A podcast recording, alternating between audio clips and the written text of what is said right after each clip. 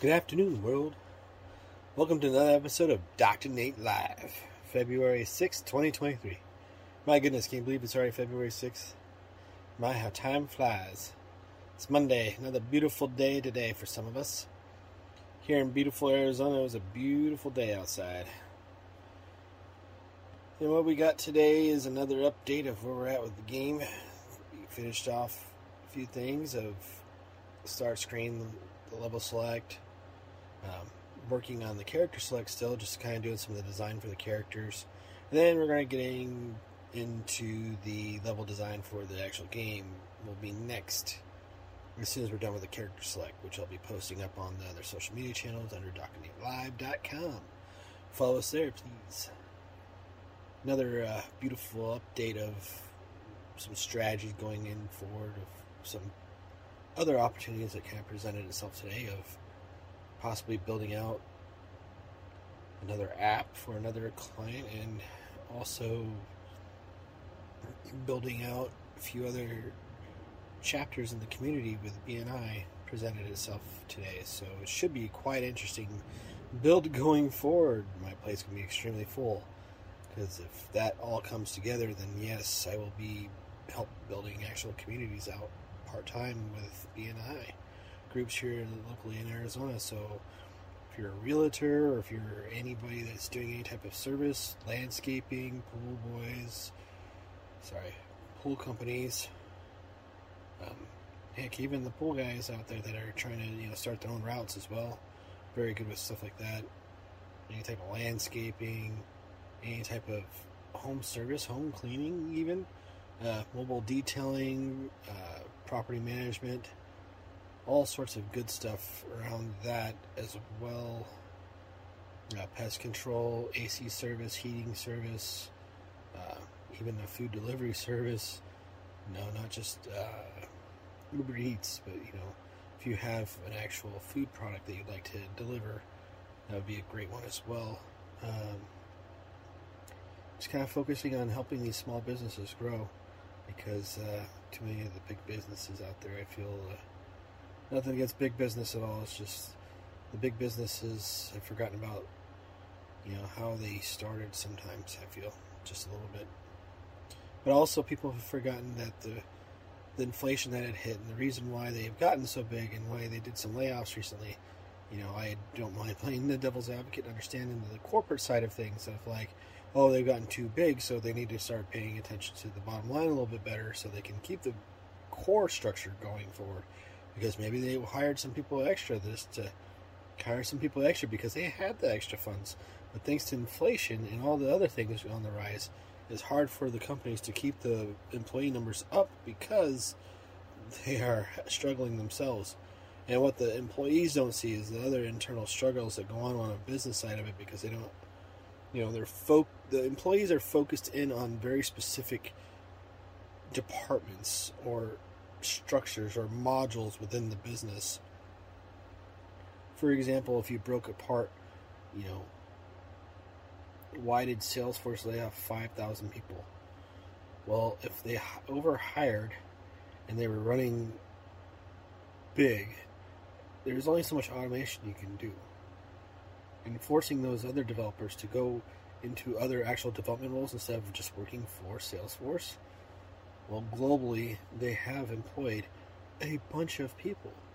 So if they let go of 5,000 people in the grand scheme of it all, they only let maybe the first 5%, maybe. Even then, that's a large number. If you really put in the grand scheme of it all, that is a large number they actually let go. In the sense of automation and helping other companies. Because there's only so much customer support that Salesforce can do until people actually understand what it is that they really do with that particular product. Which a lot of people don't quite understand what the big deal is of it well, it's a gray box system. Meaning you don't get to see the source code. And how much security does it have? Well, it's monitored 365 days a year, 24 hours a day. Who pays for that type of security? You can only have so many security guys going on looking over at the same code, but all your clients do matter. So if a client drops off, meaning you lose a customer because of inflation, because they decided to go build out their own app, or they decided to find a different app that was a little bit cheaper than what it is that they were paying for, and they didn't realize, but they forgot why they were paying for it, or they went under. And a lot of businesses did go under, unfortunately. So that's the devil's advocate side of it a little bit. When they let lose businesses, so that's five thousand people. That's probably five thousand businesses that went out. So it's hard to keep employees employed if they keep losing businesses. Well, the reason they keep losing businesses was because of Corona. Now the entire dynamics of the global economy is going to have to change again.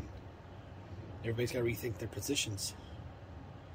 So, in the sense of strategy, I understand why it is they're laying people off and why they're hiring certain people for certain things.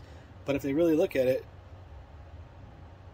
in the sense of a global standard, in the sense of Salesforce, they are hiring all the time because the companies that did stick around understand the value of that particular software, for example.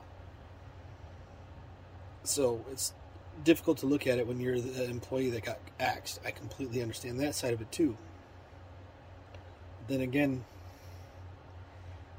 no job is safe, really. Thanks to the wars that are going on right now in Russia and Ukraine and all the inflation that's going on. Businesses are going to close doors because the, it's too expensive to keep people employed and in business. So they cut their corners where they can, but they still have a hard time when they have to raise all their rates, uh, raise all their rates in everything that they're doing. It makes it difficult to stay in business. So the strategies of going forward well, we really all have to really rethink of how it is we're doing things, and that's why I started the podcast was to help people that are that have that creative mindset or have an idea of something that they wish to start that goes from zero to you know being able to survive and being able to have their own company and be able to have to do those types of things. So go over the strategies of what it is that you can do. That's why I go over the game side of it because and if anybody really realizes making a video game is not as complicated as it was back in the day, a lot of the stuff has been programmed. So the customization comes into place of something that hasn't been programmed. And that's the only time you would actually need to hire an actual programmer because there is modules out there that you can use to build a video game very shortly. But you don't want to have to do an asset flip either out there. You have to put some work into some of the assets that you're going to put into the game and also the story the story sells. It's just like a book or a movie, right? It will sell. So if you have those great ideas, let's figure out how to copyright them. Let's get some strategies going on how to make them out there to the rest of the world. Entertain them. everybody's at home. That's why I feel that the next steps will be going into inventions and creativity into the future. And that's the only way that some of these people really should be surviving, and maybe it's their wake up call to get into the next phase of their life instead of just working a comfortable job. And I get it. The old the old model of oh I'm going to work there for 40 years and retire has gone out the door, unfortunately, because a lot of the business models have changed. Some business models will keep that, but some business models they can't because they can't afford the retirement for the people that are there unless they set aside the money for the company aside for those people while they're there, it is very difficult for a company to allow people to retire after having their tenure, for example. It makes it difficult to do unless you're something big like the U.S. government or something big like the USPS. It makes it difficult to do those types of things. Firefighters, policemen, they're always going to be around. They're always going to be writing tickets for something because it's part of their job. That's not their entire job, that is part of their job. And I feel everybody kind of forgets that along the way. Same with firefighters. They're always putting out fires. When is there not going to be a fire or somebody accidentally lights a fire somewhere? Or something fails and something ignites and goes on fire. Or forest fires, lightning, all the time. It's weather's never going to stop. So, yeah. Rescues. How many accidents are there every day? People are not adding in some of these factors that are in real life that, hey, these people need to be around. They need help. So us taxpayers pay for their pensions, especially after they've been there for 40, 50 years. Just makes sense, right? Same with the military. Once you've been there for 40 years and you've seen a lot of things happen, you've lost a lot of people, you've seen a lot of people come and go. And people tend to forget some of those pieces there. So well, they just look at it, oh, that's what they did for a living. Well, there's a lot of opinions out there, you know, but unless you're the one doing it, we'll see what makes sense out there anymore, right? A lot of those models might change going forward. We'll see. What about politicians? Everybody's taking a close look at that. anyway, I digress. I'm not going to get into politics on here. I don't want to. Anyway, we'll continue tomorrow with where I'm at with the games and give some more strategies out there. Maybe rant a little bit more about where we should be going into the future. Be safe, everybody. Have a great day.